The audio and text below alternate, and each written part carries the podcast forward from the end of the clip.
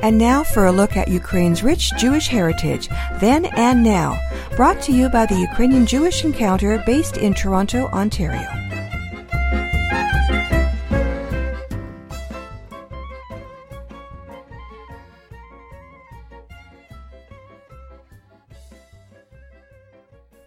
This is Pavlina, producer and host of Nash Holos Ukrainian Roots Radio. Ruth Ellen Gruber is an American journalist, author, editor, and researcher.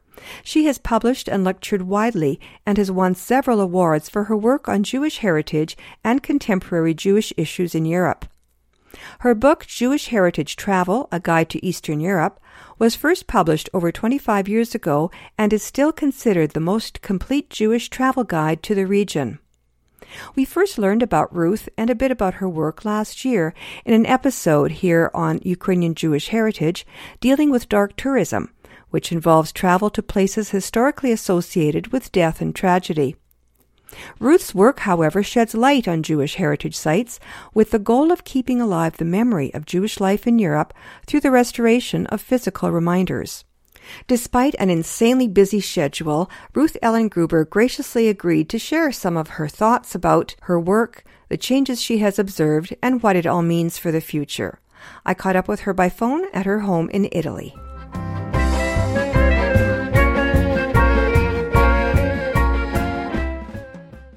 So, you're American born, raised, and educated. What prompted you to move to Europe after graduating university? Well, it was personal, actually. I mean, I in my senior year of college, I studied in Europe, and then went back. And after graduation, I came back to visit my parents, who were living in Europe at the time. And then, you know, I ended up getting a job after hanging out at home for a bit, and then doing some research work for my father. I ended up getting a, a job as a at, with the Associated Press as an intern in Rome, and then I was hired. Um, sort of on a full time basis by United Press International, where I subsequently was based in six different countries in a career with them as a foreign correspondent. Wow, so you took journalism in university, that was your degree? No, no, I have an art, a degree in art. You know, I always wanted to be a writer. Ah, okay. So you were foreign correspondent for several years. For over a decade, yeah. Was that dangerous work? Dangerous, I wouldn't say when I was a correspondent for United Press International, I worked for them. I was based for them in six different countries. Half of the time I was in communist countries.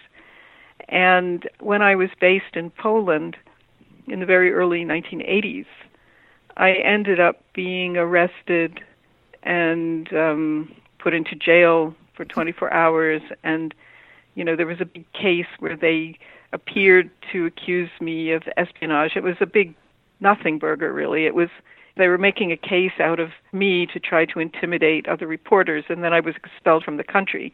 But I was never in any danger then. And where I was and what I was doing, I don't think I was ever really in any danger as a foreign correspondent. I was in Europe the whole time. That sounds scary, although it's it's good that you weren't um, in serious danger. It was just a kind of a show thing. Yeah, it was, but it was a big deal at the time because sure. it was it was uh, January 1983, and it was a time of great tension. You know, Poland they'd had the Solidarity Revolution, Solidarność, and then martial law had been imposed, and this was an attempt by the authorities to make an example of me. They sort of pretended to accuse me of espionage. oh boy! Even though it was completely made up, it was Mhm. very clear that it was very made up but it was a way that they were trying to intimidate other Western journalists, but also intimidate Polish people Mm, who were our sources or our friends. right. It didn't work, but I was expelled from the country, and I couldn't go back to Poland until the uh, the ouster of the communists some years later. So, what led you to uh, specialize in Jewish heritage travel, writing a book? Well, half of my career with UPI was in communist countries. Yugoslavia, I was based in, in what was then Yugoslavia, and then in Poland, and from both Belgrade and Warsaw, I covered the, the Eastern Bloc, as we called it. And this is a place where, especially in Poland, which was, you know, the, Mhm. the Jewish heartland, Right. but when I covered this area as a journalist. I covered Jewish stories, but you know, only as part of the whole story that I was covering political, social, economic, whatever. And um, on my second visit to Romania, I traveled all around Romania with the, the then chief rabbi, who was quite a character.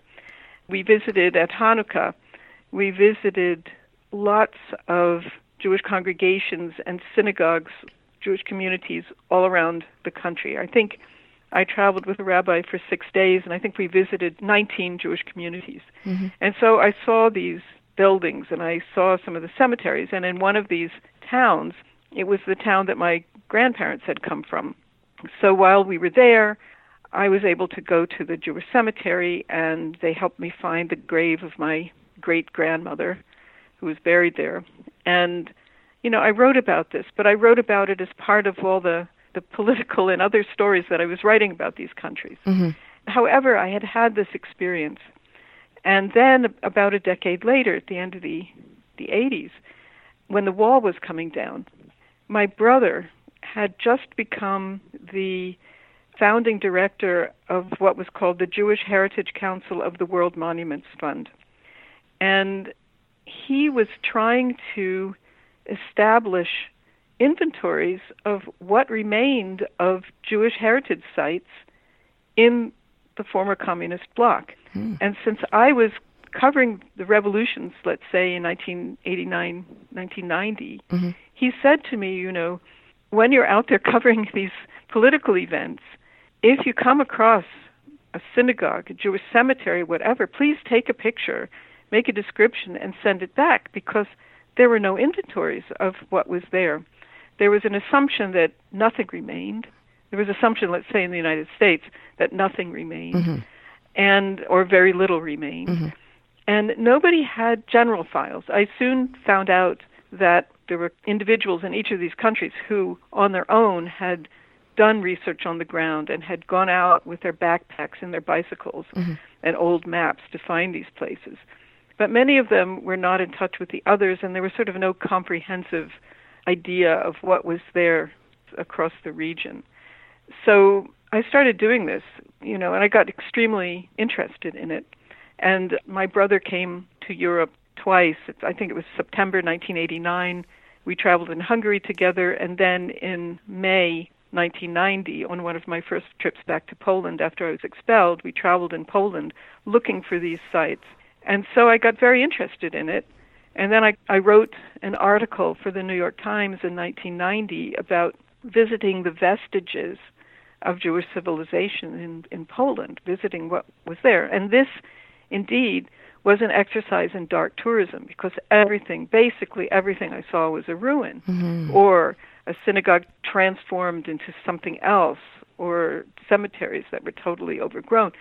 This was like visiting sites of tragedy. Right. But then I got very interested in it and I made a book proposal and got a contract to write a guidebook to Jewish to Central and Eastern Europe, and that became Jewish Heritage Travel, which was my first book. Right, that was published back. You said over 25 years ago now, but it's it's and it's been republished several in updated editions.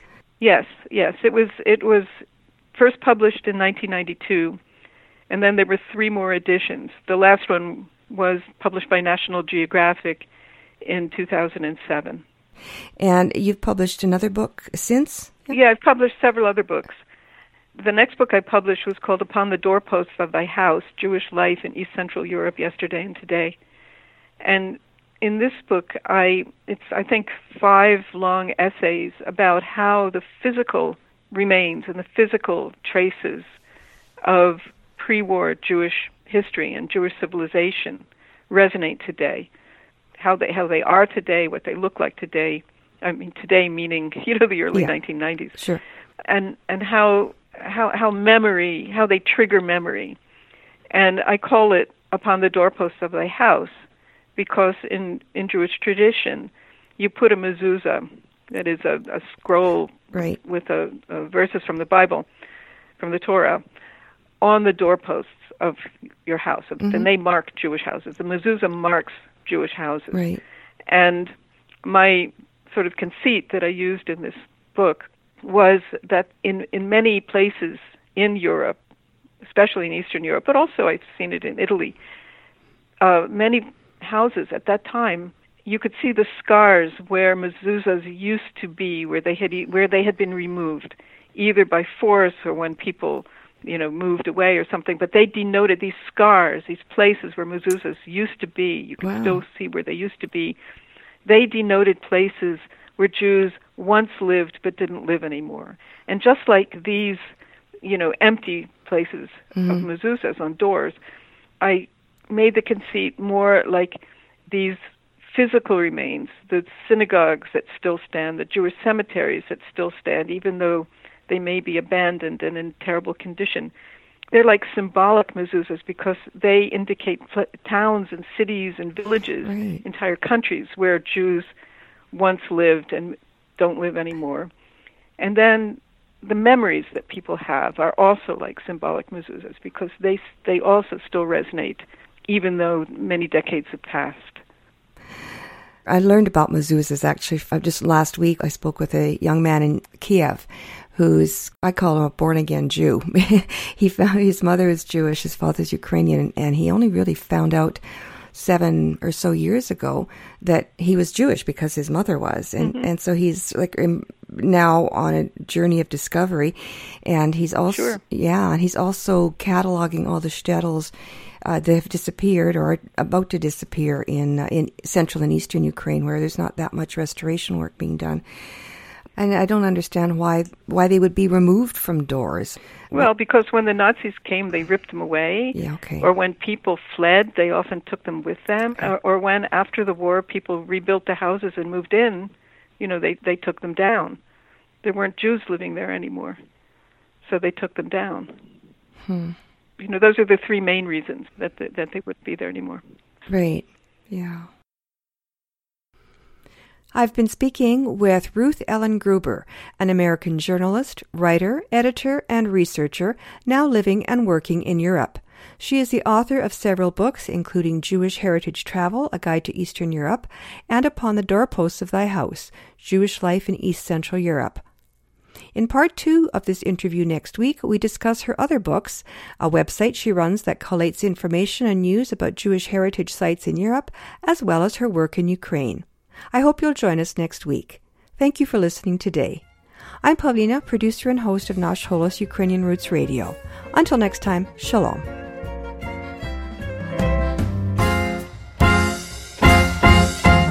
Ukrainian Jewish Heritage is brought to you by the Ukrainian Jewish Encounter based in Toronto, Ontario.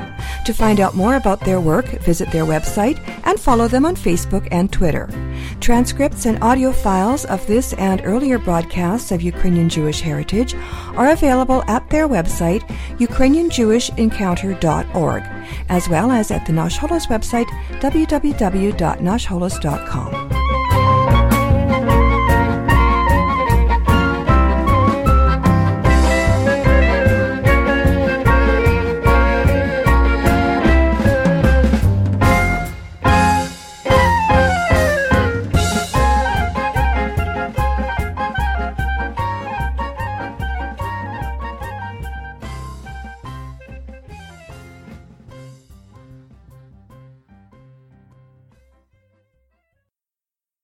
Love this podcast?